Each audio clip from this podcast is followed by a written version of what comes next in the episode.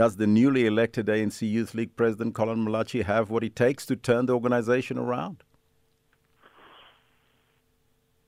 The, I think it is, it is first of all uh, very worrying that the uh, executive of the Youth League was dissolved in the first place so many years ago.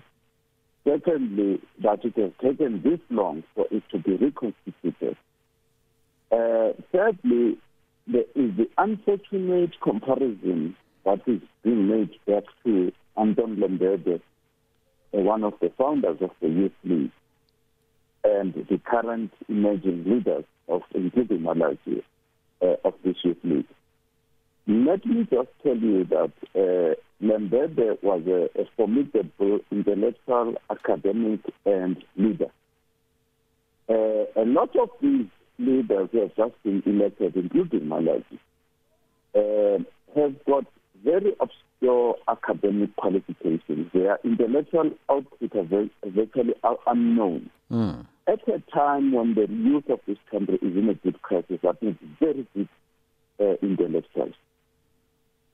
Now, there is a sense that the Youth League uh, endorses the non aligned approach taken by the African National Congress uh, led government on the Russia Ukraine war. Now, the President, Cyril Ramaphosa, has called on the ANC Youth League to rebuild and adhere to the policies of the ANC.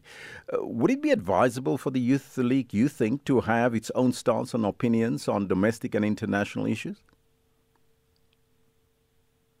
No, that issue was addressed. The issue that the, the, the Youth League cannot have uh, different ideas to existing resolutions of the ANC and the strategy and tactics of the ANC. So they, they don't have that liberty at all. Uh, if they were to have uh, to say anything about that, they would have to take those things through the conference processes. And right now, mm. there is no conference where they can take that the president went further and encouraged the uh, party's ANC Youth League to take charge of reviving the African National Congress. Can the Youth League successfully mobilize young people, you think, and are they still relevant? Uh, I, I, think that uh, probably what we are talking about here is a purely fresh start. We have seen a number of young people in the political arena and in other arenas coming to the forward and starting to mobilize themselves.